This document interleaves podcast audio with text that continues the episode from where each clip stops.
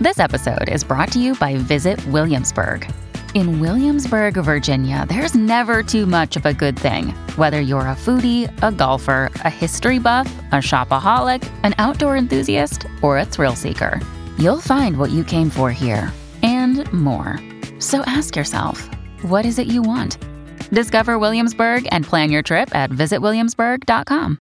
Mom deserves the best, and there's no better place to shop for Mother's Day than Whole Foods Market. They're your destination for unbeatable savings, from premium gifts to show-stopping flowers and irresistible desserts. Start by saving 33% with Prime on all body care and candles. Then get a 15-stem bunch of tulips for just $9.99 each with Prime. Round out Mom's menu with festive rosé, irresistible berry chantilly cake, and more special treats. Come celebrate Mother's Day at Whole Foods Market. Johnny and AJ here. Do you struggle to spark a connection with possible friends and love interests? Is social anxiety or awkwardness getting in your way? Listen, your social anxiety, awkwardness, and lack of confidence are thwarting your attempts at meaningful relationships.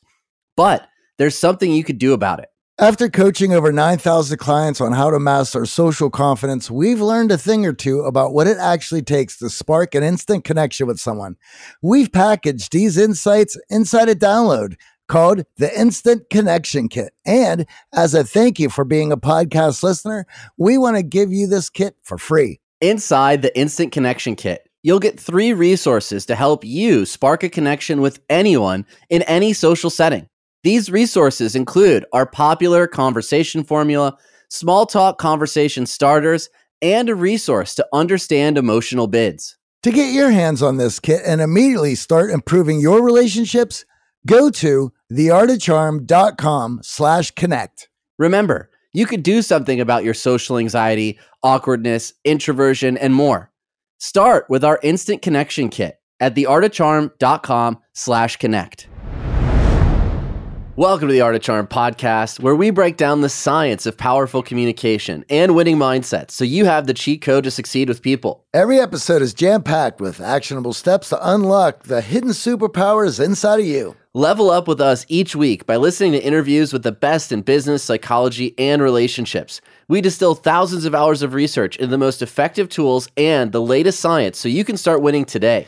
Let's face it, in order to be seen and heard, your communication needs to cut through the noise, and we're going to show you how. I'm AJ, successfully recovered introvert, entrepreneur, and self development junkie. And I'm Johnny Dzubak, former touring musician, promoter, rock and roller, and co founder here at The Art of Charm. And for the last 15 years, we've trained thousands of top performers and teams from every background. We have dedicated our lives to teaching men and women all they need to know about communication, networking, and relationships. You shouldn't have to settle for anything less than extraordinary. Today, we're talking with Richard Reeves, the author of Boys and Men why the modern male is struggling and why it matters, and what you can do about it. Host of the podcast Dialogues with Richard Reeves and a member of the Brookings Institute. Today's episode is different than most of our interviews. We tackle some troubling science and trends behind why men are struggling. That's right. We discuss why boys are behind in the classroom and what you can do to give your children a winning edge. Also, how today's demanding labor market is challenging conventional gender roles and what you can do to keep your relationships healthy and flourishing. How your children are in the middle of political strife and lagging policies and how you can prepare them to win. Also, why we need to think outside of the box and how both sides of the political aisle are unable to fix the core issues that we face. Prepare yourself for some controversy controversial ideas and counterintuitive thinking. Well, welcome to the show, Richard. Great to have you. Yeah, thanks for having me on. I appreciate it.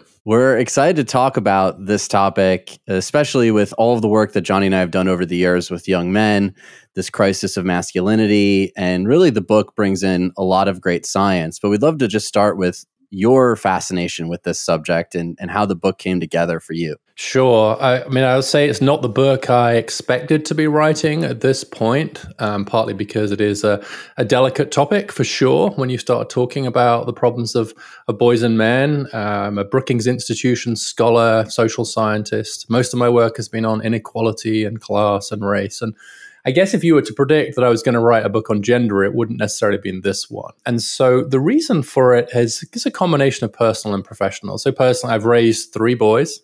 Uh, they're now all they're now all adults, and just ex- in the UK and the US, and so experiencing some of their challenges and disorientation at various points and the, and the culture that they're growing up in has given me a lot of concern about as much as sometimes the rhetoric around this subject as as the substance. And then as a scholar, I just I've just seen these trends getting worse, very often not acknowledged in a way that I think is appropriate. And so just see study after study that crosses your desk. And eventually I just came to believe actually, like I knew some of the headlines, but the, it's one of those things where the deeper you dig, the more concerned you get. And once you start digging, I think you have a responsibility to keep going. And that's the result of, I guess, that personal experience combined with that professional experience. You know, it used to be that I would worry about something else during the day and young men, boys and young men uh, at the even, in the evenings and the weekend. I started worrying about them 24 7. And the, the book is the result of that set of anxieties. Well, Johnny and I can definitely attest to the worry that young men face when they join our programs and look for coaching to help them build better relationships, grow in their dating life, and certainly get ahead in their career. And of course, this topic has a lot of stats and a lot of misnomers and research that's cherry picked. So I'd love to, before we begin this discussion, really break down the two biases that really do not allow us to see the full picture of the research your book covers. I know that in the book you bring up the straight line instinct and then the negativity instinct, which I think really impact the way we view some of the numbers and stats that get thrown around when we talk about the differences in genders and we talk about this crisis of young men. Yeah, so the straight line instinct is this is from Hans Rosling's work uh, largely, just the sense that whatever whatever a line is doing, it's going to continue doing that into the future, whether it's global population or crime rates or fertility rates or whatever. And it's almost always wrong. That's not how social change happens. And so anybody that projects a line forward, uh, certainly if they're projecting far into the future, is is really engaged in some pretty dodgy social science. It can make for some great headlines. You know, you can say we're 100 years away from X or whatever, but it, you can be sure that if you scratch the surface, it's really it's really bad. Um, and also, it's very fatalistic as well. I think the other thing about the straight line instinct is it sort of presumes that we're just, we're all like hostages on this line, uh, and that we can't change the line. That the line isn't anything to do with our own agency, and and so there's an incredibly pessimistic uh, underpinning of that whole line. It's like look at that trend, it, and then sometimes we act as if we're not part of the trend, as if we're not we're not agents somehow bringing this thing about that the world is happening to us rather than we're engaged in the world. And then you're right also the negativity instinct is inevitably to be drawn to you know bad news stories like everything's terrible. And it's actually that's a difficult line to thread when you write a book like this where i think there are some real problems facing many boys and men and i, I hope that i set them out fairly and authoritatively. But i tend not to use words like crisis because I, I those words are so overused in, in, in, our debate. You know, there's there's so many crises you can't keep up with them. At some point, we're going to have a have to have a crisis of crises. I think because uh, we've surely reached a sort of tipping point. How many crises can we have at the same time? And, and in a way, what that does is it like it gives you a choice between nothing to see here or Armageddon, and that's not how most people experience the world. The world is messy and it's complicated. Sometimes you take a couple of steps forward and then a step back. Some people are doing well, other people are struggling. You're having a good year this year, you're having a bad year next year. Life is really messy and complicated. And, and unfortunately, we're even more so now than probably other times in human history. We're just after the kind of binaries. We're after zero sum games. If they're winning, I must be losing. And we're after binaries, yes, no. Uh, and, and of course, almost nothing in life is like that. And so I've, I've attempted to steer a course between those those competing instincts. I think you have just summed up the news cycles for the last decade. yeah, I try not to watch the news very much, partly for that reason, Johnny. Yeah, it's a little tough to keep up with all of the outrage that is generated by the media. I think in in this case, a lot of these numbers get thrown around around the difference in pay between genders, education levels, your ability to earn. And again, these are snapshots in time. And it's very easy to take that snapshot and that data and fit whatever narrative you want to move forward. And we've talked about this in the past that there are these competing narratives that we're trying to make sense of. And I'm almost 20 years out of college. I know that my college experience, as well as probably many in our audience, is quite different than what's happening currently. And you start the book by talking about what's going on in education. So, what are the trends in education right now, and how are they impacting the genders? Yeah, I'd just like to pick up on that, that example you gave, if it's okay, of the gender pay gap uh, as a, just a great example of what we are just talking about, because that's one of those issues where the gender pay gap is either a complete myth If you listen to some like conservative writers and well, it's a myth. Pay gap is a myth, and you see that headline everywhere. And then on the other hand, you see huge pay gap hasn't improved patriarchal society. And of course, the truth is there is a pay gap. That's not a myth. That's math. What's difficult is getting at why there's a pay gap. It doesn't appear to be largely the result of direct discrimination against women and men. It's not women earning less than men for the same jobs. It's because of a whole other set of complicated reasons not least to do with family responsibilities. That raises another really big question, which is like, well, why are there such big differences between men and women and how much family responsibility they take? But that's the real question. And that question doesn't even, we don't even get within spitting distance of that question if it's framed as pay gap, patriarchy, or myth. Right? Um, so it's a great example of what what you were just talking about. I do start with education because, in some senses, I think that's some of the most dramatic changes we've seen in recent decades. The the top line story is that over the last few decades, essentially across around the world. And at every level of education, girls and women have not just caught up with men, but have blown way past them.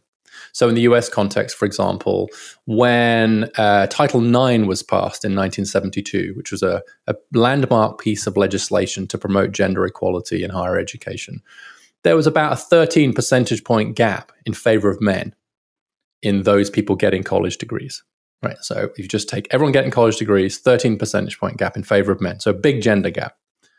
Now it's 15 percentage points but the other way around. So within about 20 years of Title IX, women had caught up with men uh, in associate's degrees, bachelor's degrees, and then master's degrees, and then just kept going. And so what we're now seeing is that on college campuses, for every three women, there's only about two men. And you're seeing these huge gender gaps, particularly in post secondary education, uh, which could have implications for the future. And the thing is, no one predicted that. Like, if you go back, and I've done this and talked to some of the people who are around, who are writing about this in the system, nobody, nobody predicted that it would be this great overtaking. And I think that's for all kinds of reasons we can get into. But the headline is it's because the education system actually favors girls and women. Um, but you couldn't see that in a world of sexism because girls and women weren't encouraged to use their education to succeed. But now that we've leveled the playing field by and large, you are seeing some real structural disadvantages that face boy and men, boys and men in the education system. Uh, just high school's the same. You know, if you take the people getting their highest highest GPAs, two thirds of them are girls. Lowest GPAs, two thirds of them are boys, and so on and so on. So all the way through the education system, there's now a very stark gender gap.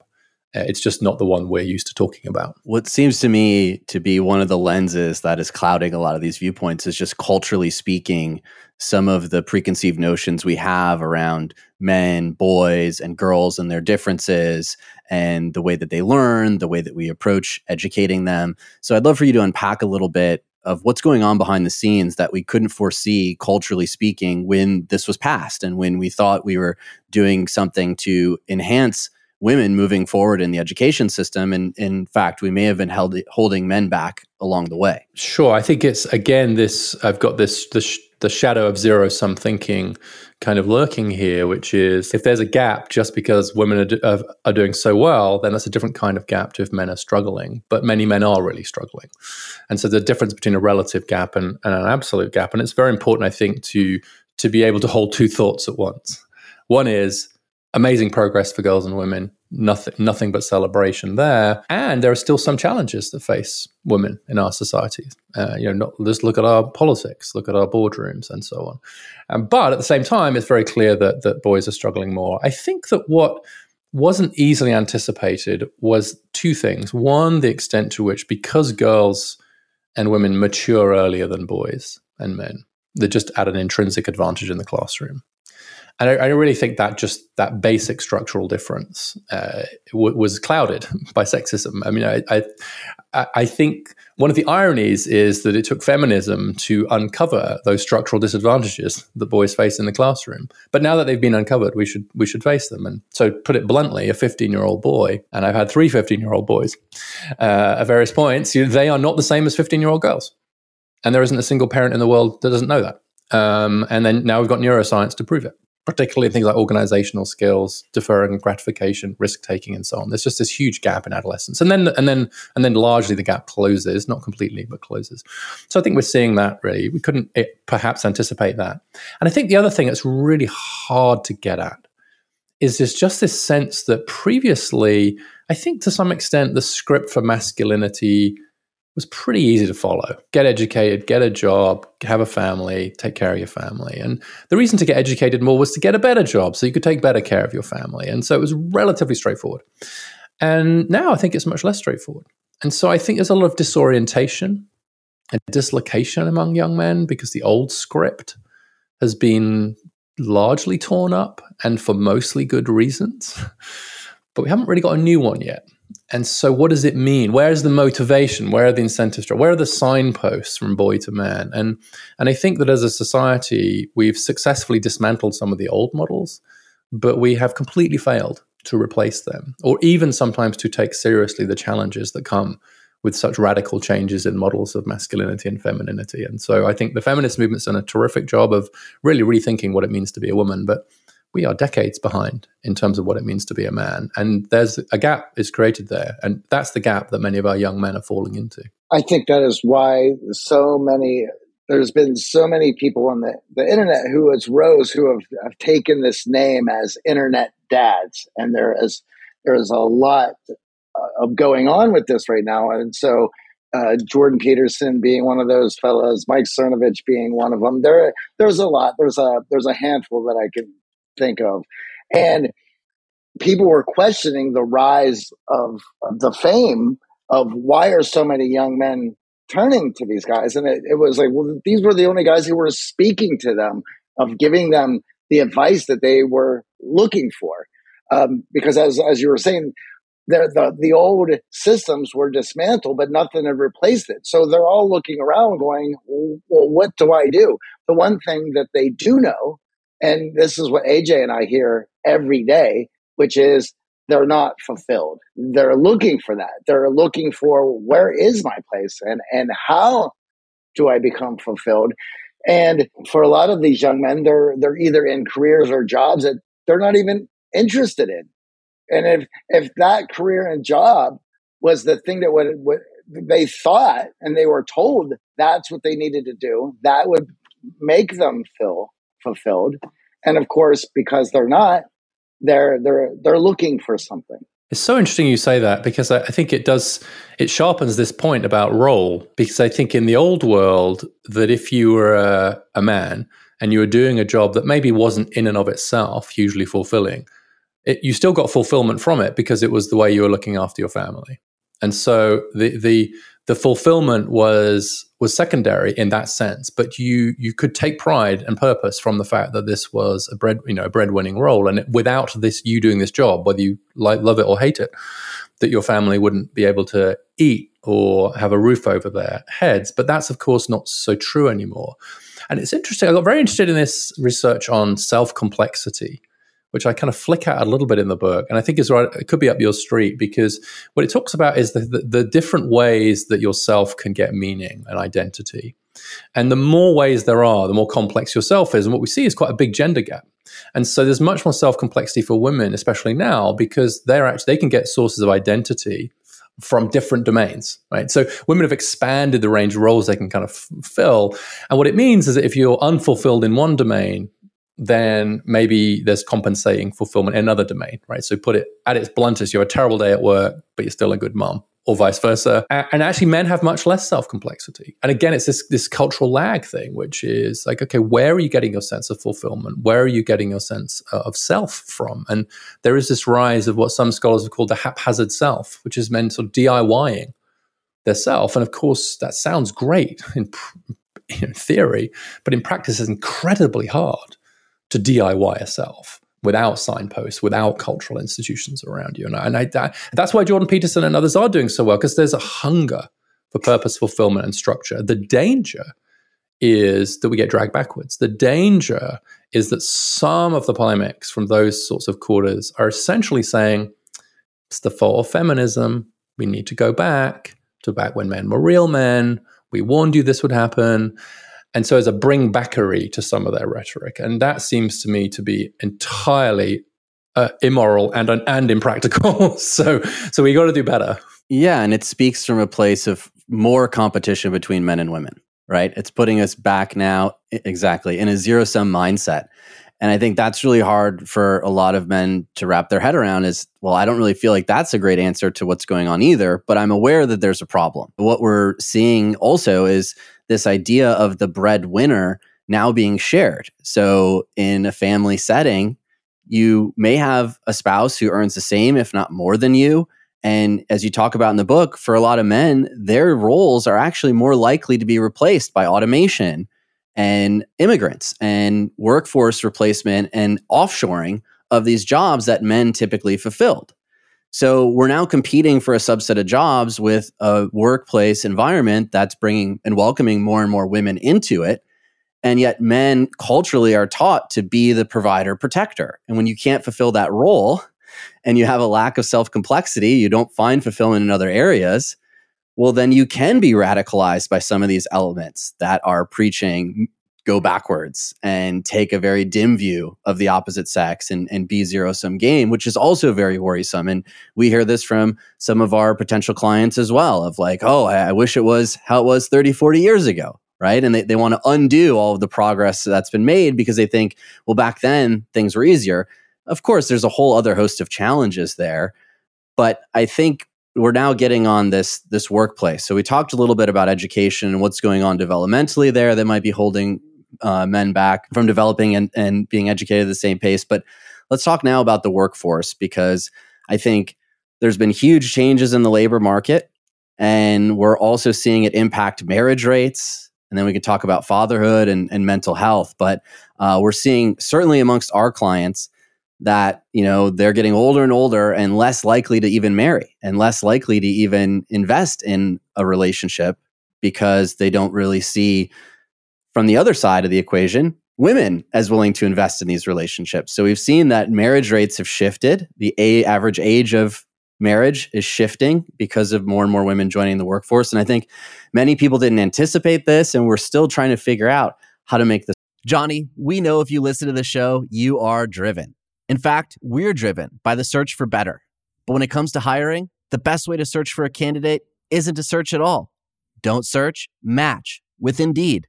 If you need to hire, you need Indeed. Indeed is your matching and hiring platform with over 350 million global monthly visitors, according to Indeed data, and a matching engine that helps you find quality candidates fast. Ditch the busy work. Use Indeed for scheduling, screening, and messaging so you can connect with candidates faster. And Indeed doesn't just help you hire faster.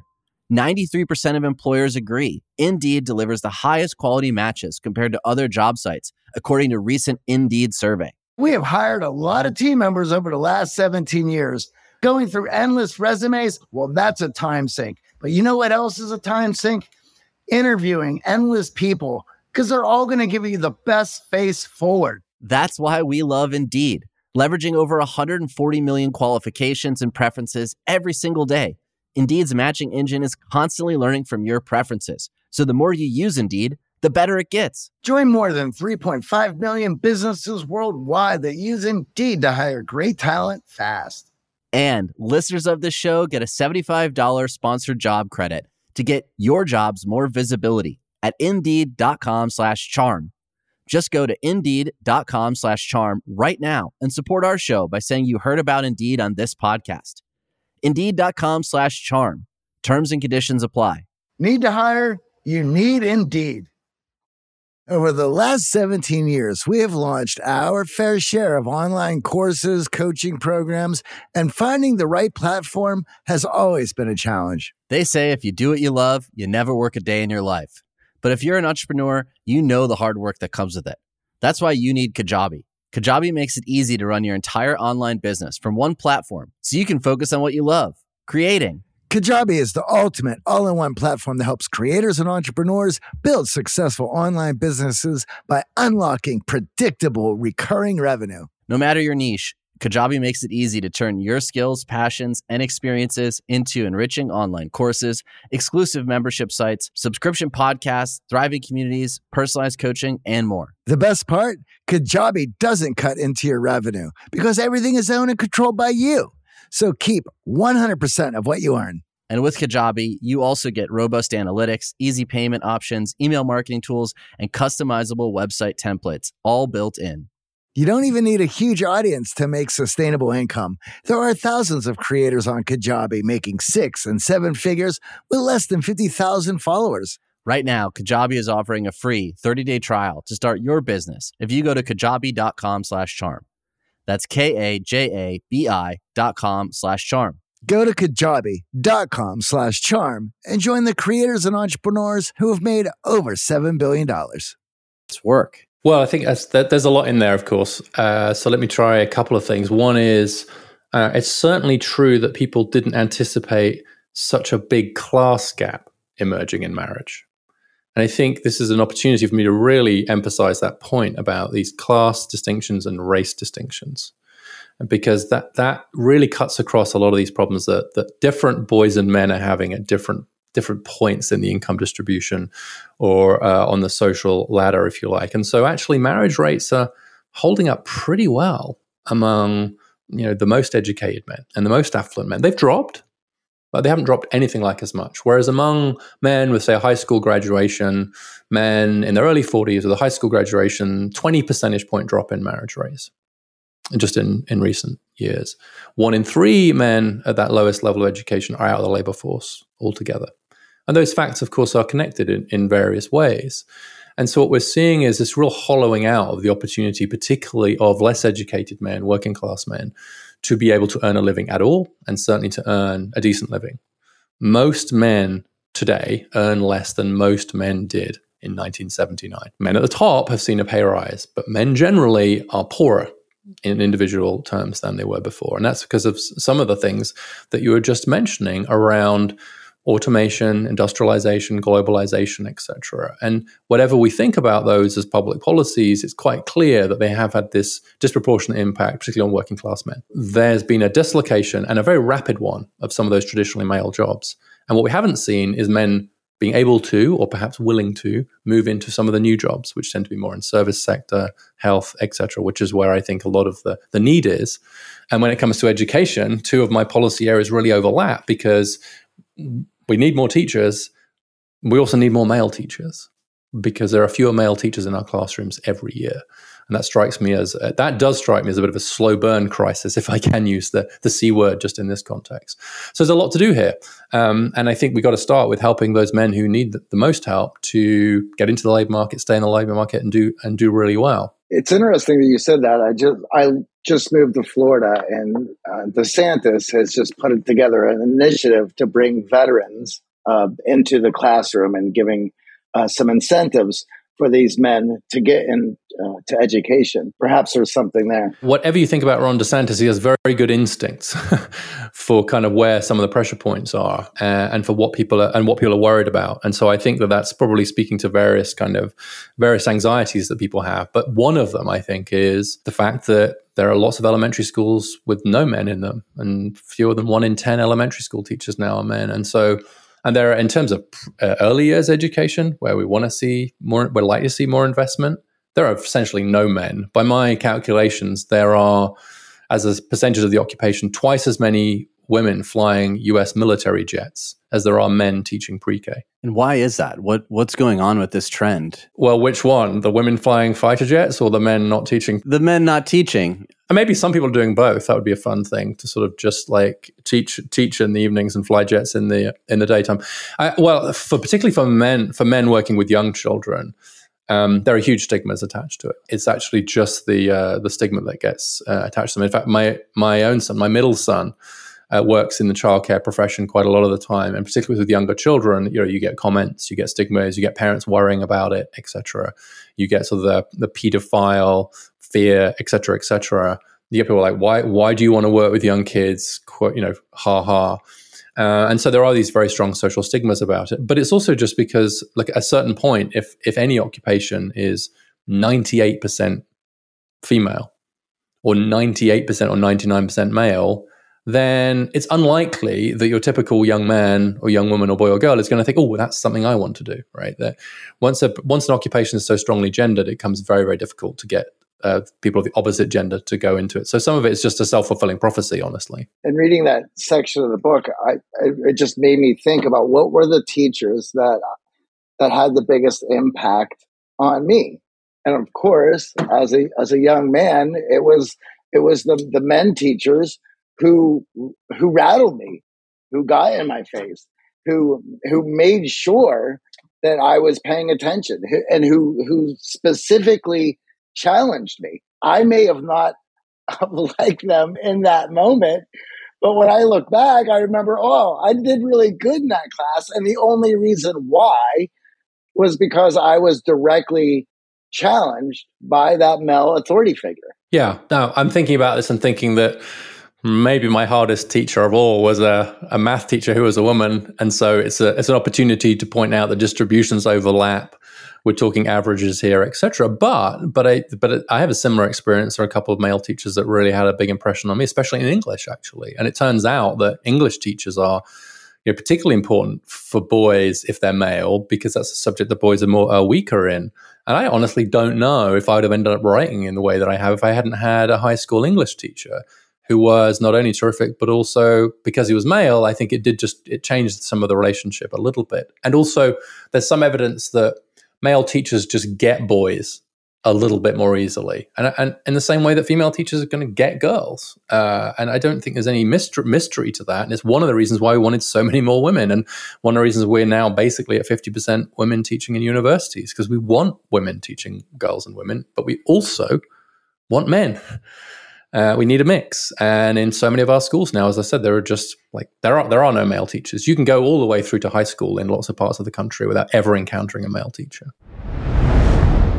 Johnny, get this. A new Harvard Business Review report says businesses are prioritizing social skills over technical skills for new hires. Almost a 40% increase in mentions of strong social skills is found in job descriptions today. That's right. This means if you're not showcasing executive presence to complement your technical skills, you are no longer competitive in today's job market. So, what do we mean by strong social skills? We mean certain specific capabilities, including a high level of self awareness, the ability to listen and communicate well, a facility for working with different types of people and groups, and what psychologists call the theory of mind, the capacity to infer how others are thinking and feeling. Your emotional intelligence is your X factor. It's your unfair advantage in today's ever changing world. Ready to level up your emotional intelligence and unlock your X factor? Apply today at unlockyourxfactor.com. Join the X Factor Accelerator today, and we work together with you to personally supercharge your emotional intelligence with our proven three step X Factor formula. In step one, build unstoppable confidence. We identify the triggers and mechanisms to your own psychology. This challenges and overcomes your limiting beliefs with tools that stick. By the end of this step, you'll be able to confidently approach people without your fear and anxiety getting in the way. In step two, craft your unique charisma we dive in and find out what your secret sauce is so you can leverage it in any social setting. By the end of this step, you'll have the skills to pull people in and keep their attention. In step three, expand your social connection. We show you how to build a meaningful connection with anyone, anywhere. These techniques we've used to get amazing guests on the show, build high value social circles, and gain the attention of the US Special Forces. By the end of this step, you'll actually have everything you need to cut through the surface level fluff and actually form deep connections with people. That's right. In just 30 days, you'll have the confidence and know how to deeply connect with anyone at work or socially and build the relationships that you deserve. Apply today and speak directly with us at unlockyourxfactor.com. That's unlockyourxfactor.com. I think this is a good place to bring up former President Obama's speech around fathers, the role of fathers, and, and missing fathers. And I think that dovetails nicely with what's also going on in the classroom. So we're seeing that fathers are less and less involved with kin work. Rates of wedlock birth are increasing. So fathers are less involved in those couples situations. And then we're also seeing this lack of male influence in the classroom that is leading to this disillusion amongst young men, searching out for passions, meanings, purpose, and unfortunately finding it in, in offshoots that might not be healthy for them or healthy for us as a society. So he had talked about this, but I think your book does a great job uncovering a little bit more as what's going on with this crisis of fatherhood and the role that fathers are, are playing or not playing currently and the trends there. Yeah, that's right. I thought it was a, a, great speech and and a great shame that he didn't do more on this subject when he was president. Uh, in fact, I think he had more of an opportunity to do more on that. So the headline stats are that one in five fa- fathers aren't living with their children. Behind that, it gets more complicated because what does that mean? Because we obviously see many more complex families now, and you see separated and divorced couples but we can maybe get into some of that uh, into some of those uh, statistics. But the bigger point here, I think, is we have to come up with a positive model of fatherhood that does not rely on the traditional economic relationship between men and women. Husband and father used to be almost like a you know just a redundancy in the sense that it went together, right? And the problem with that is that in an era where uh, the women's movement has largely successfully achieved its principal goal of economic independence for women, which at the risk of you know repeating in a way that sounds defensive is a great thing. What does that mean for fathers? And my argument is that we have to ensure that fatherhood matters in and of itself. Dads matter, period. Not dads matter because they bring bread into the family. You know, dads matter as husbands. Dads matter because they can help help mom. etc. Like dads matter. Period. Dads matter whether they live with the kid or without the kid. They, they matter whether they're married or unmarried. They whether they're divorced or not divorced. And the problem here is that on the conservative side of this argument, there's a view that the only way to resuscitate fatherhood is to bring back marriage on, on its old terms. No chance. No one wants it and there's no way to bring it back anyway. There's no way back, right? We can't steer this car using the rear view mirror. But on the other hand, there's a kind of view on the left, which is like, well, do dads really matter anyway? I mean, like mums can do just as good a job on their own. Like, do we like are, are they aren't they a bit superfluous to require you know surplus to requirements once when once they've done the fertilization bit and not taking fatherhood seriously because quotes father's rights is now seen as this sort of alt right toxic thing that feminists need to be against. Whereas in fact, of course, feminists should be at the forefront of helping fathers to be more equal partners because that will be good for women as well as good for children. And so we need to refound fatherhood just as this independent social institution because otherwise the message to dads is, well, you didn't make it as a breadwinner, you didn't make it as a husband, so see ya. And that's a very, very negative message. And I honestly think it's how a lot of men feel today. And it's a classic example of this gap that they're falling into. And so the message has to be dads matter in and of themselves. So one, you know, among my proposals are equal custody in the event of separation, especially for unmarried fathers. Unmarried fathers have terrible legal rights right now in the US. In every US state, if the parents aren't married, the default is full custody for mom. The father has to go to court, right? Whereas if you're married, then you have some rights built into the marriage contract. But as we just discussed, there's a huge class gradient in marriage. So the most vulnerable men are the ones that are going to struggle with this the most. And then, secondly, if we're going to have paid leave, which I think we should in this country, we should really give more support to families. It should be on equal basis for fathers and mothers. We need to send the message in practice and in rhetoric dads matter as much as mums, and they matter whether they're with the mum or not and regardless of what the paycheck is. Now, that isn't to say that it's not good to be committed parents together, and it isn't to say that fathers don't still have a providing responsibility. It's just to say that they share that responsibility now. In a world where 40% of our family's breadwinners are women, we ain't turning back the clock to the world where it was all men. And so let's not try and turn back the clock, but that's but the alternative of turning our back on men is which is so the, the right want to turn back the clock and the left want to turn their back. And then we wonder why men are being are being drawn off into some uncomfortable places for us. It feels like there's this perverse incentive that's happening societal where you t- touched on this earlier that that men on average are earning less now than they did in the past but we still want to be the breadwinner. So that forces us to stay longer hours pick up the side hustle take on more work and of course alleviate ourselves of the responsibility of the kin work and it's really the kin work that we're arguing for as fathers that has a huge influence on the child's development, their ability to understand how to communicate with both genders, how to reason, how to solve conflict. You know, we had Warren Farrell on the show a few years ago to talk about this role that, again, many people don't realize that fathers actually play in a child's development intuitively speaking, we view women as nurturing. We can very clearly see the motherly role and the influence that a mom has on children. But classically speaking, societally speaking, culturally speaking, we do just put dads in the breadwinner category. And if they're falling behind and they're unable to earn at the same rate, well, that just further incentivizes them to find a second job, to be the Uber driver, to take on the side hustle and put the kin work either onto the woman or outsource it completely. And what we've seen with the rise in childcare costs, you know, that becomes a very toxic brew where the dad really has no incentive to be further involved in these relationships because he can't possibly keep up economically. I want to be careful here not to give the impression that we think that those dads who are still, you know, the main breadwinner aren't aren't doing a, a great job. I think it's just more about the choices that families are, are, making now. So I'm just as you were as you were talking then, AJ, I was thinking about uh, a friend of mine who drives a UPS truck and who worked every Saturday while his kids were growing up, and all of the earnings he got from the Saturday went into their college um, college account, so they could go to college without having to get into debt. Right, so he worked six days a week to fund his kids' education, and his wife was mostly the carer. Great. I'm not going. I think I'm not going to criticize. So he he did less of the kin work. That's great, but it should be great the other way around too, and we shouldn't expect that as a sort of box you have to tick. I think the problem is it's almost like the breadwinning box is one you have to tick first. You know, like a drop down menu, you have to tick that before you even get to the next the next bit. That's the problem, and of course, it's absolutely not necessary um, to be a breadwinner to matter. And I'm also very interested. So I, I know I agree with Warren Farrell on this point that there's strong evidence that fathers matter independently to their kids' development. Very strong evidence, in my view.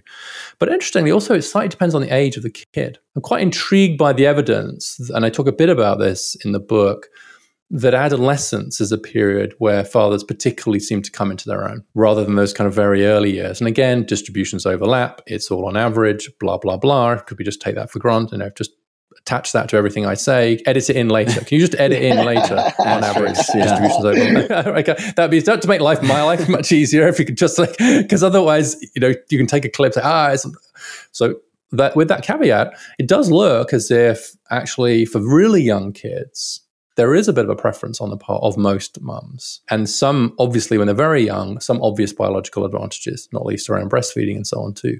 But when you get to adolescence, it's quite interesting because the dads seem to be a bit better at a little bit of pushing, some organized risk taking, better at pushing them out into the outside world a little bit uh, than mums. And again, complementarities uh, I think are important here. And again, it's on average, etc. You know, I looked after my own kids you know, mostly full time when they were pretty young, for example. But but I do think that's intriguing, and it speaks to the fact that like it doesn't it, it, takes a lot of people to raise kids well yeah.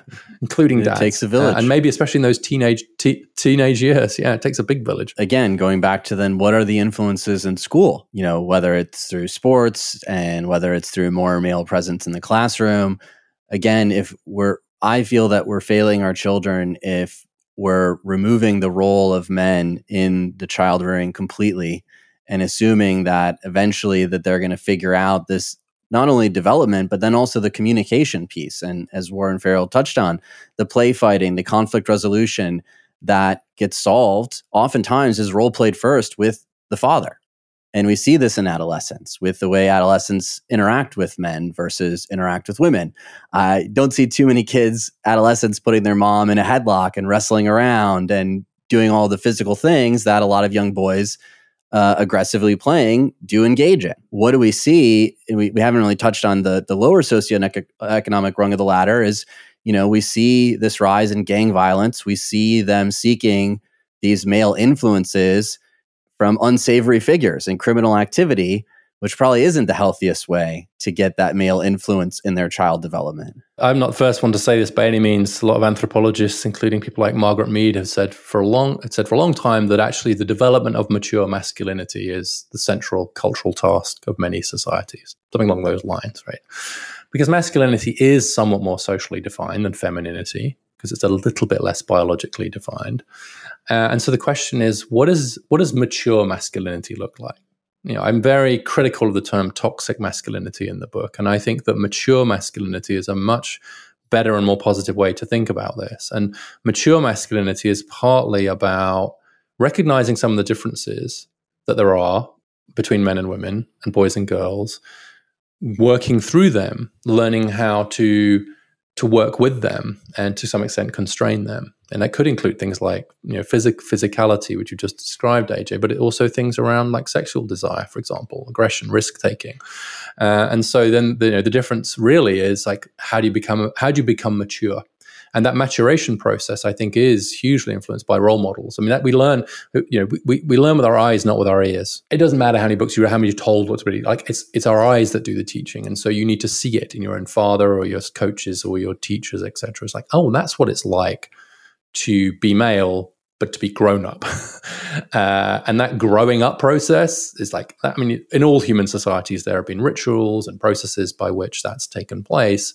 And I think we have to take those, those, that, that task of developing mature masculinity very, very seriously. There's a, the, the headmaster of Stowe School back in the UK, where I come from, said he wanted young men who would be acceptable at a dance and invaluable in a shipwreck. I thought it was back in the you know 200 years ago. He said that, so it's a little bit dated. A little bit dated. Like not not know how many of you have been in a shipwreck lately. Um, but I think the basic message is still there, which is look, you've learned to be social, you've learned to engage socially and respectfully with other people, including women. But actually, when it comes to it, there's also, if called upon to put your life on the line for others, that's part of the package too. And that's okay uh, and to be encouraged. And so that's the sort of that's the spirit I think we need around the debates around masculinity today. The aspects of masculinity that is heralded and celebrated, certainly in, in movies, and, and is destruction, uh, the, all the attributes that would make a man a very valuable in a shipwreck. But what they're missing is the other side of restraint and discipline, uh, which are incredibly important. Those things tend to define masculinity more than anything. Uh, because with, without that, you just have this wild, feral animal that you cannot take to a dance, right? That you that you mm-hmm. cannot build a a home and a civilization, a society around, because it, it is too wild. It's too unpredictable. That restraint and discipline and camaraderie between men of establishing that together is what builds that society and, and makes it stable. Yeah, uh, and I think that's that art of raising boys and men to do everything you've just said, Johnny, is like that's that's the art of building a successful culture to a non-trivial extent because the the danger I think right now is that we're caught between as you said a sort of Hollywood celebration of some of those masculine virtues I think it's sometimes almost in reaction to what they see happening in the broader culture, right? And you're seeing this even in political figures like Josh. Josh Hawley has a book coming out on on men later than mine. Maybe you'll have him on, but I uh, I think it'll be a different conversation. Um, but he knows what he's doing. He knows what he's doing in the sense of like he knows that there's some anxiety around this, but also the, the, it requires us to recognize that there are some real differences between boys and girls and men and women that do require different treatment. And you, we've, I think we've mentioned most of them just in the course of this conversation around physicality, the potential for aggression, also sex drive, and so on too. These are not imagined differences. We're not blank slates. But that doesn't mean that culture is not important. It means that culture is even more important, right? This whole nature nurture debate dri- drives me crazy because it's like, is it nature or nurture? It's like, because there's quite a bit of nature, we need a whole hell of a lot of nurture to learn. I want to touch on this toxic masculinity because this term is now become a bit of a blanket statement for almost all expression of masculinity, culturally speaking. And it's put, I know, a lot of our clients in a headspace of wanting to just completely avoid being masculine at all because we don't know what is considered mature masculinity versus what's toxic masculinity. And I think that's a big problem with these labels. And to your point earlier, the politicization of these terms and these gender differences. You have one side of the political spectrum wants to constantly highlight the differences. The other part wants to completely ignore them. You're forced to choose sides. We're forced to label one another. And unfortunately, we're now raising a society of boys and men who aren't even clear what mature masculinity really looks like, feels like, should be. And they hear themselves being potentially labeled as toxically masculine and they don't want to express any masculinity. They want to hold back. And unfortunately, in that res- complete restraint of who you are, that inauthenticity, well, that leads to your relationship suffering. That leads to a lack of emotional connection with your spouse, with your partner, potentially the mother of your children. That leads to a loss in friendship and camaraderie and a support network for dealing with some of these emotional challenges that we face as men. And it's worrisome to me, and I know it's worrisome to Johnny that you know many of our clients are are feeling that they have to be inauthentic. They've lost how to express their thoughts and feelings because of this exact label being used. And I want to add to that point, AJ. I think this is why we're seeing a, an elongated childhood state. Right, men are now behaving as children and uh, well into their adult years due to not having those those paths uh, and and and not wanting to have to showcase something that they're going to be disciplined for or or shamed about. It's just easier to stay in this childhood cocoon. And you do you see these stats that men being much more likely to be still living at home into their late twenties and so on too, more likely to be living at home than than with a partner or a spouse in many cases. And I think that's right. And I think this this question of how we go about the construction of mature masculinity is is really one of the themes that, that runs all the way through my book and, and the thing that concerns me because it does require us to accept that there is such a thing as masculinity. And the problem with the label toxic masculinity, so people apply it and they'll say, okay, so I just mean the bad bits. Okay, so define the bad bits, and you can do that relatively, relatively easily. And watch out not to just blame everything on it. Right? we've had, I, I, came up with a list somewhere in the book of all the things that are the result of toxic masculinity. It's climate change, COVID, inequality, yeah, you name it. Um, and then we say, okay, um, so define non-toxic masculinity for me then. And then uh, they might, if someone, if they push, say, um, you know, things like maybe like strength, you know, leadership, resilience, maybe some physical courage. And then you say, okay, so you, you're saying that men have that more than women. You're saying those are intrinsically masculine traits. Oh, no, no, no, no, no. Women can be all those things too. Okay. All right, so we've just come full circle then. So what you've just Uh, if there are, if there are no identifiable non-toxic elements of masculinity, then it's a reasonable conclusion to draw that masculinity itself is somehow suspect, and that's clearly the message that a lot of boys and men get. They then react against it because, as you say, the danger is well, what am I allowed to do? What's what's good about being me? And if you have a lot of people asking what's good about being me, or pathologizing things about the way they are that are natural. So, pathologizing sex, heterosexual sex drive, for example, uh, which is much higher in men than in women. And you only have to ta- ask people who've taken testosterone treatments to transition to know why. Uh, is that a bad thing? It's a bad thing if it's not properly expressed and constrained, etc. But is it intrinsically a bad thing? No, no, no. But there's a real danger in the discourse around toxic masculinity. Somehow there's a kind of shame or stigma attached to it. Ironically, just decades after you could have said the same thing about girls and women. Well, just around all of this, I think the, the word games get out of hand and there's a recourse to that. And so on then the, the other side starts to label everything that they're seeing is okay, well, if there's all this toxic masculinity, here is all the toxic femininity.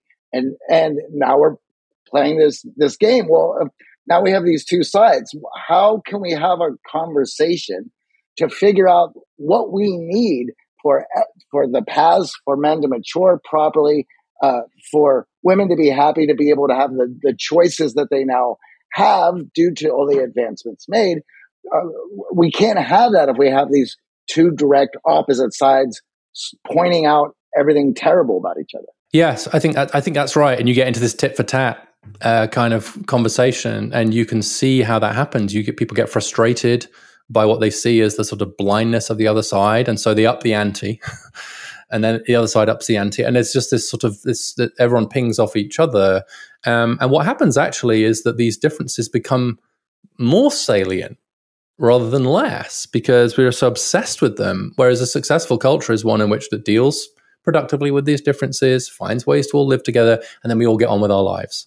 Uh, and we're able to be, in the end, who we are. We're able to be AJ and Johnny and Richard, not three guys, right? And so our our sex or gender doesn't become the single most important thing about us. But in a world where that's being questioned, you get obvious reactions. And so I quote some polling in the book showing a really high proportion of Americans now who agree with the statement that in our country men are sometimes punished just for acting like men. Now, I you know, to get in the heads of the people who are interviewed, what does that mean?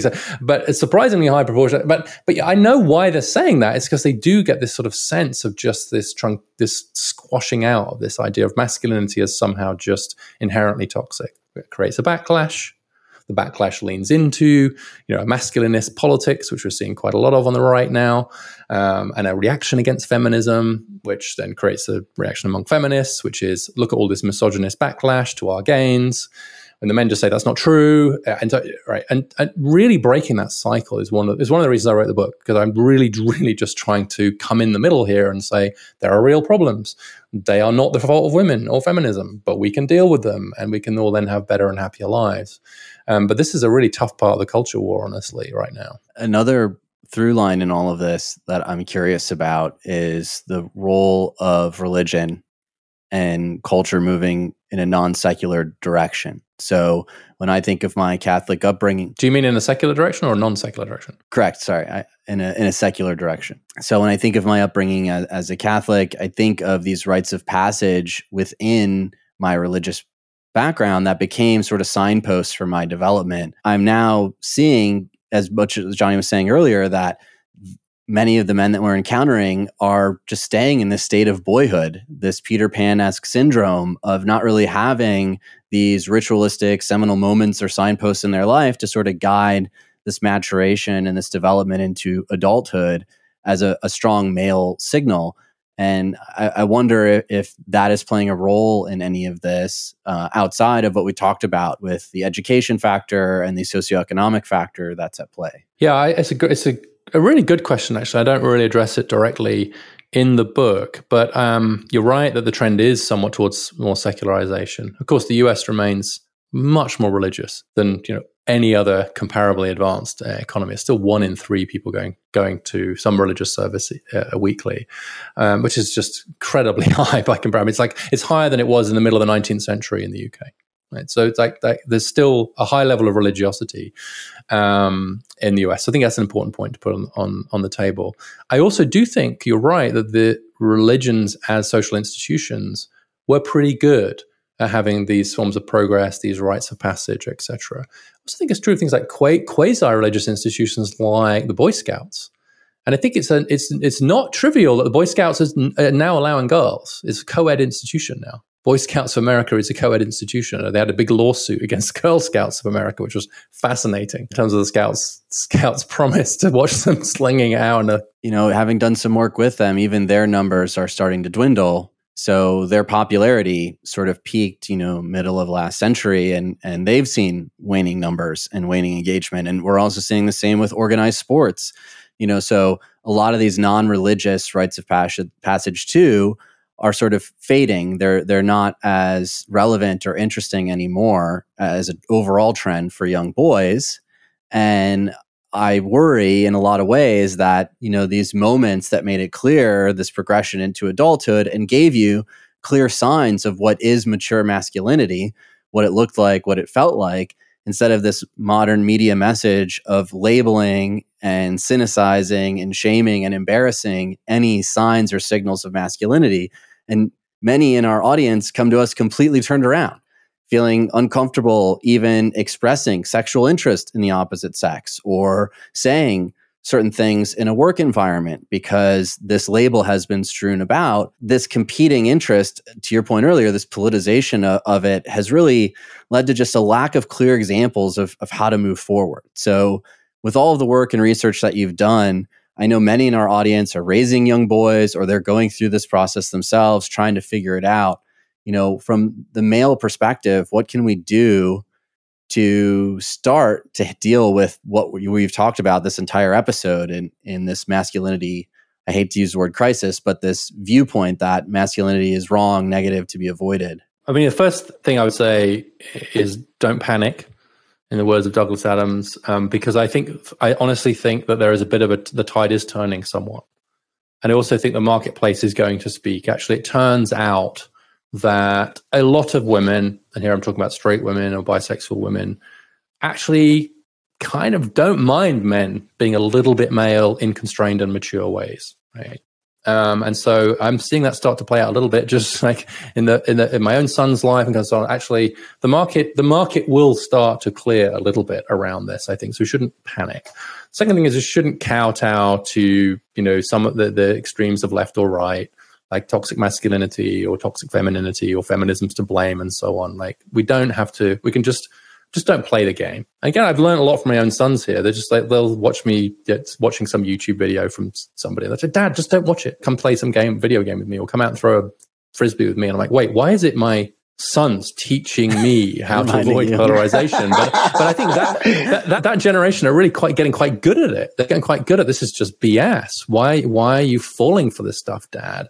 Um, and they very often go through a kind of Ben Shapiro phase or whatever, and then they usually come out of it. In fact, I've come to believe that Ben Shapiro phase is virtually a rite of passage in and of itself for American young American men, but they always almost always come out of it and re- they realize who he is and what he's doing, and they learn. And I think this last point about institutions is super important. So, institutions that signal how to mature, how to be, as men and women and just as good citizens are hugely important. And clearly, religions can play a bit of a one-stop shop role around that, right? But a couple, of, and at least actually some new work out from Raj Chetty showing that re, that religious institutions are the only places where people are most more likely to make friendships across social class lines than within their own class. Everywhere else, it's within class lines. But every church denomination in the US, with one exception, has what they call a man gap, in other words, there are many more women going to those churches than there are men. So even in church, you're seeing something of a retreat from men, and there are fewer men. In some cases, dramatically fewer men. Partly this is an aging thing in those places, and so whether it's church or synagogue or Boy Scouts or after school clubs or whatever, it's like the one of my main messages to men in particular is get in there, do it, be involved, you know, actually be be a role model for those young men and boys. I was a scout leader myself for a few years. It's like, you know, so it's like just do it. And so and the hunger and the need for it is huge. We do need our fathers, we do need our men, and we do need our boys. We need them to have a good life and a good society. And so it's like really we need you. it's like that old war poster, isn't it? Like like you know, you're needed. I mean, it's absolutely true. You are needed um, and can step in because to some extent it ain't going to happen on its own. And some of the sort of semi-automatic rituals and semi-automatic scripts that used to be in existence aren't there anymore. So I guess my main conclusion from this is that it's going to take work. We have to work on this and we have to work on it together. So we have to do it. It is not going to fall into our laps. Richard, I, I tend to think there, I mean, there's going to be many reasons for why there is this retreat from all these institutions. It's never just one thing. It's complicated. There's there's many reasons. However, I do think one of those reasons is because people are the the women are finding their way into some of these organizations, as we were mentioning with the Boy Scouts, and because they're new, to these organizations. The red carpet is rolled out for them, and those boys feel discarded and ignored. And I can understand why they would retreat retreat from that. And one of the things that that we had discussed with Warren is that young boys need a place to be boys so that they with a strong leader to learn to be men and are we going to be able to find a place in today's society where that can happen, where we can have this place for young men to, to learn to be men without that interference, to learn to that maturity, they're going to have to make a lot of terrible mistakes. That just comes with becoming a man. That's impossible for them to do if the ladies are around. It, and, and in fact, for the longest time, our live programs were men only for for years. Now that they're online, they're co-ed now, and it's a little bit easier to speak to men one on one when we need to and, take care of some things. But in those live programs, we certainly saw a shift from how men showed up in those classrooms when there was a lady present. Whether and and they become incredibly reserved. They they were unwilling to participate as as much as they have because they were afraid of looking silly or to, um, to make those mistakes in the present. To repeat something I, I, said a little while ago, but I think it's, it's sharpened by your example is, you know, if if my if my sons face those sorts of dilemmas and they say I've come to me, I've said, go for it. Because actually what you're going to find is that most of the women in the room are going to appreciate you being honest, taking risks, making mistakes, and having some oomph about you, right? That there is it, pa- passivity is not a particularly attractive trait. Um, and so, like, yeah, you might even get it wrong, and maybe a couple of people are going to take offense. But you know, for every one person that takes offense, if you do get it wrong, there are probably going to be ten saying, "Good for you." Like, have a go, right? Like, agency is attractive, I think, generally across the sex. So that's what I say, man. Go, go for it, and I, really think that you're more likely, like, if your goal is to get a date, which to be honest at certain ages that is one of the primary certainly i've had at least one kid for whom that seemed seemed to be the sole objective for many years of his life. Um, actually i don't think you're going to get it by sitting there mutely and being afraid to say anything. The other thing about this sort of and I've really thought hard about this around scouts and just more generally around male only spaces. I agree that there is a place for them, uh, particularly for boys. I think I'm thinking about boys. Uh, and then in voluntary ways, it may be that men will do it too. But I think that's incredibly hard conversation because the speed of the change that we've just been through means that it is, is the blink of an eye between all male spaces being a way to exclude women uh, and promote inequality. Uh, you know, boys' clubs, etc., especially in the workplace. Right, we have to be really honest about that. And so, and, and that's like a lot of women you talked about this, they're incre- correctly very sensitive about these ideas, but that's because it's happened so fast. And I think that in the space of probably two or three decades, we've gone from being a- correctly against all male environments because they're inhibiting women's progress to being in favor of them because they're helpful to boys and men. But you can also understand the resistance to them because it's, and I think it's one, of, it's run through this whole conversation, honestly. I honestly think there's some whiplash here because the pace of these social and economic changes, cultural changes, have been so astonishingly fast against any metric yeah. of human history that it is no wonder that we're trying to catch up. And one of the challenges I think of getting people to say, look, there are lots of ways in which boys and men are struggling. They go, really? Because it was literally yesterday that women were struggling to get their foot in the door. Literally yesterday in cultural terms. And so it's very, very hard to reorient it's very hard to update our prayers when the world has just shifted so so quickly. So another stat 40% of women today earn more than the average man. I'm talking about the median man 40% because the distributions now overlap. In 79, it was 13% of women. So it's now very, you know, now just think about what that means for the economic relationships between men and women. That is a fantastic achievement. I mean, uh, in terms of social revolutions, the women's movement has just been so incredibly powerful. But the idea that it hasn't had some unintended consequences, it doesn't mean we have to ask some new and hard questions about men and breadwinners and families is absurd. But for various reasons that we've touched on here, largely the desiccated nature of our political discourse, we're not even having the conversation in a way that is serious. Uh, and my biggest hope for the book is that it contribute to a better conversation about what are some real challenges facing boys and men. Yeah, I think the other piece that we didn't really touch on that I'd love to sort of end with because I, I hear from a lot of the women that we work with, and I'm certainly seeing it in my wife and her friends that we're seeing now that many women as they come out highly educated and they're joining the workforce they still have this strong pull into motherhood. And they want to take a step back and be more active in the role of raising children. And, and you talk about in the book what ends up happening in these situations is that the men generally earn more because they're well one trying to fulfill that breadwinner war, role more willing to take on the overtime to lean more into mm-hmm. work in that setting because that makes sense from a cultural perspective. And women are feeling this pull to lean out in this setting. So naturally, they're going to earn less. But those phenomenons get lumped into this gender gap in pay that is the top line number that everyone talks about. And we're not really talking about this basic instinct that's going on when couples actually have children.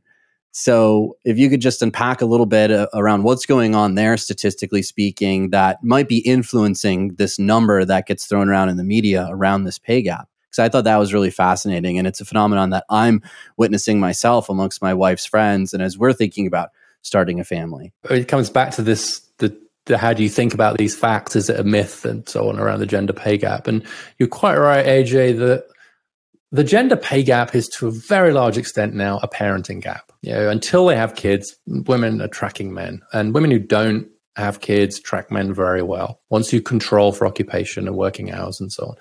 And so what really happens is if you kind of look at the chart, if you look at the chart of kind of what happens to male earnings go like that, right? Female earnings also go like that until boom, about the age late 20s, 30, and then they go kaboom. Uh, what happens then? They have kids. And so what happens is the impact of having children has this hugely dif- disproportionate impact on the earnings and work of men and women. And that's really why there's a pay gap. Um, because it's then hard, you know, you can't necessarily catch up. And that's the conservative argument for why the pay gap is a myth. And it's true. That is true.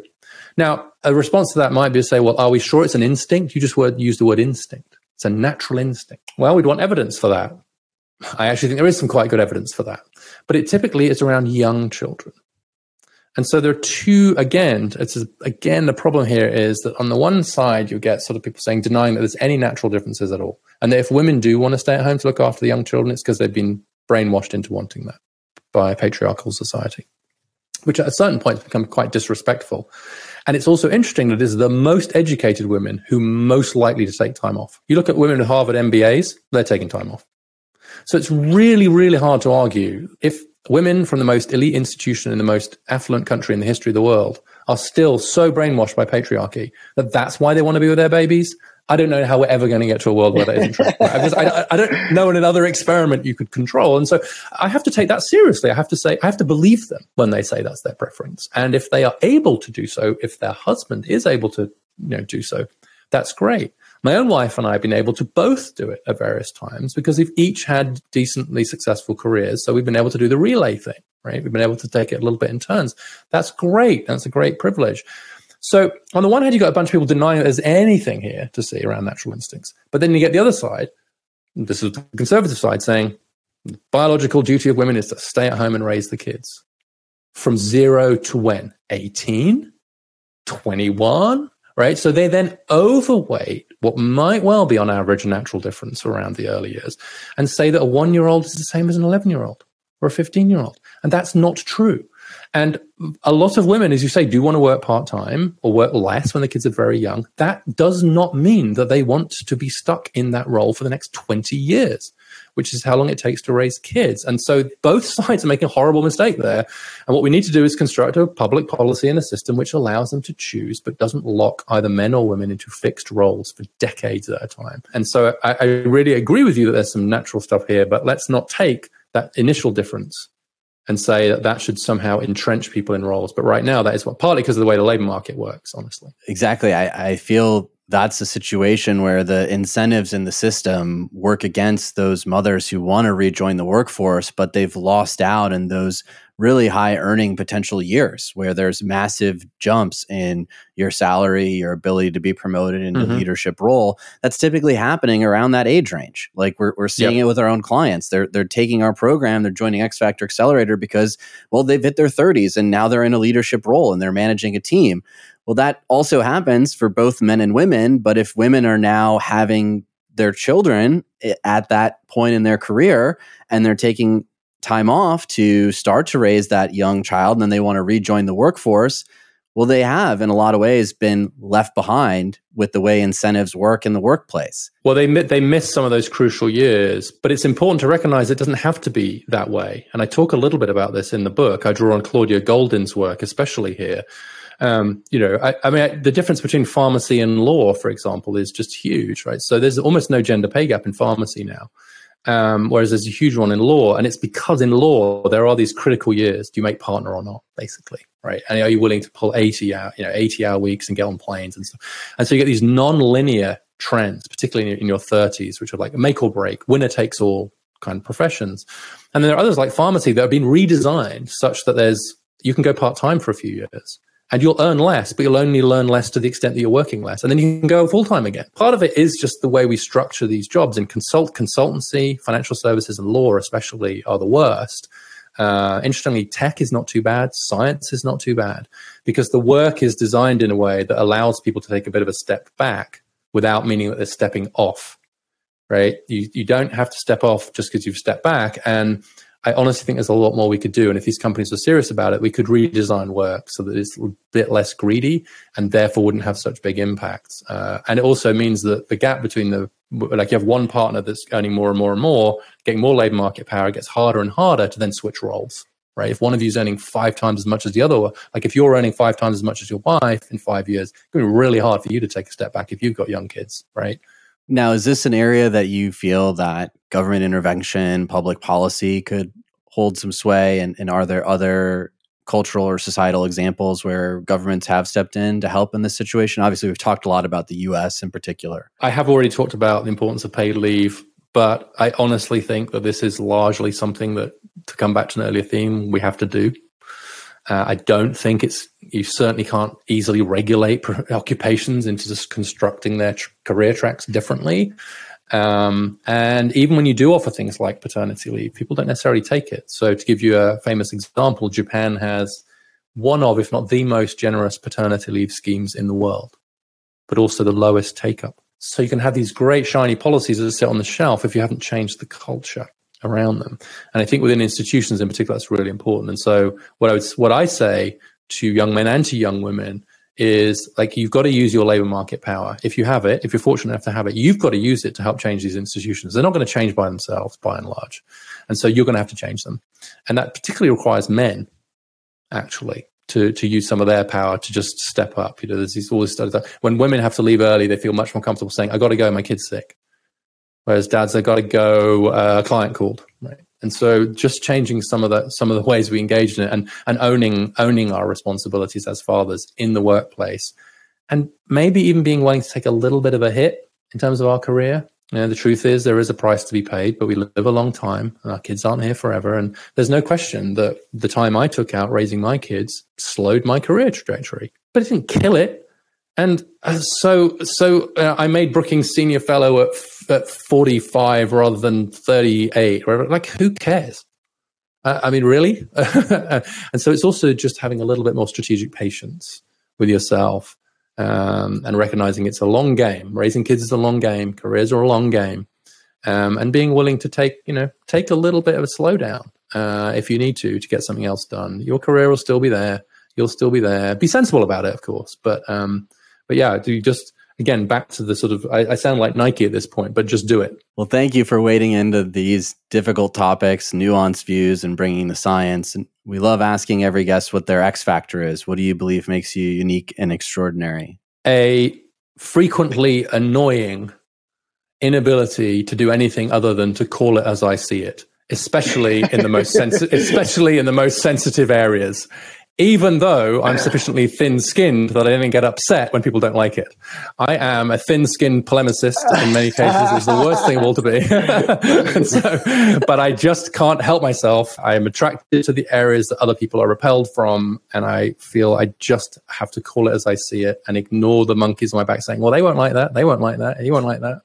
You'll get, uh, and for good or ill, that's, and I'm a, I think I can communicate, I think I can communicate complex stuff pretty well and pretty fearlessly. So that would be the short version of it. Definitely agree. And we know you made some enemies eh, during this discussion, even, but in large part, that's just due to people being a little unwilling to. Just between the three of us. wow. when this goes out, but yeah. yeah. Well, we, we've certainly heard it from our audience in the past. Maybe I've made some friends too, though, AJ. Let's, let's I was just going to say, you, you've made some friends with me and Johnny in the process. But these are always difficult topics and easy to just listen to a soundbite that doesn't fit your narrative and tune out. And we talked about some things that people hold to be dear and true to themselves, but often the science and the stats and the data don't really back that up. So appreciate you pointing out all those nuances. Thank you for that sort of chilling uh, end uh, about the loss of, of, friends. But but seriously though, I do think we may be overstating some of these fears. I think it's a bit of a tendency now to people say, "Look how brave you are because you're tackling this subject." My experience is among people of all political persuasions, there is a real hunger for a serious conversation about this issue. And even if you agree or disagree with me, I honestly think there are very few people that don't want to have a serious conversation about it. They are sick of the sound bites. They are sick of the polemics. They are sick of people just, you know, grifting and uh, they're sick of it.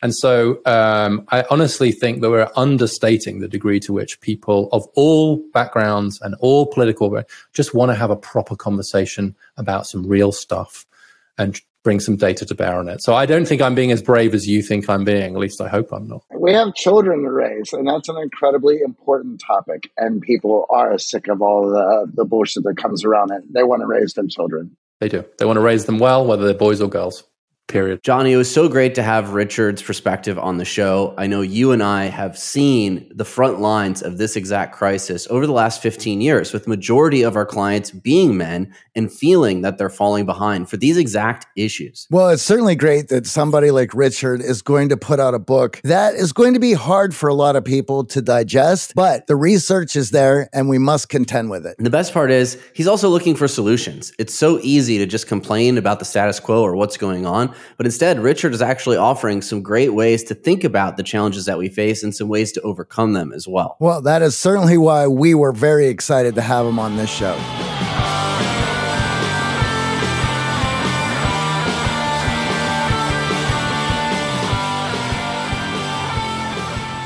This week's shout out goes to Matthew, a music teacher who used what he learned in the X Factor Accelerator in his classrooms to unlock his students' creativity and help them find their unique X Factor with music. Specifically, he's been using his new emotional bids recognition skills with his students to get them to open up and express themselves while validating their thoughts and emotions to build their emotional intelligence. He noticed an instant change in the energy, and the students have been more lively and engaged with the projects he has assigned them. Even seeing the quieter kids come to life and participate wholeheartedly was so rewarding. It seems like the art of charm is changing the world in many ways, including the children in Matthew's classroom. Way to go, Matthew. Nothing makes us happier than seeing the impact our lessons have on our X Factor members as well as everyone in their lives, truly making the world a better place. If you want wins like Matthew, join us at unlockyourxfactor.com.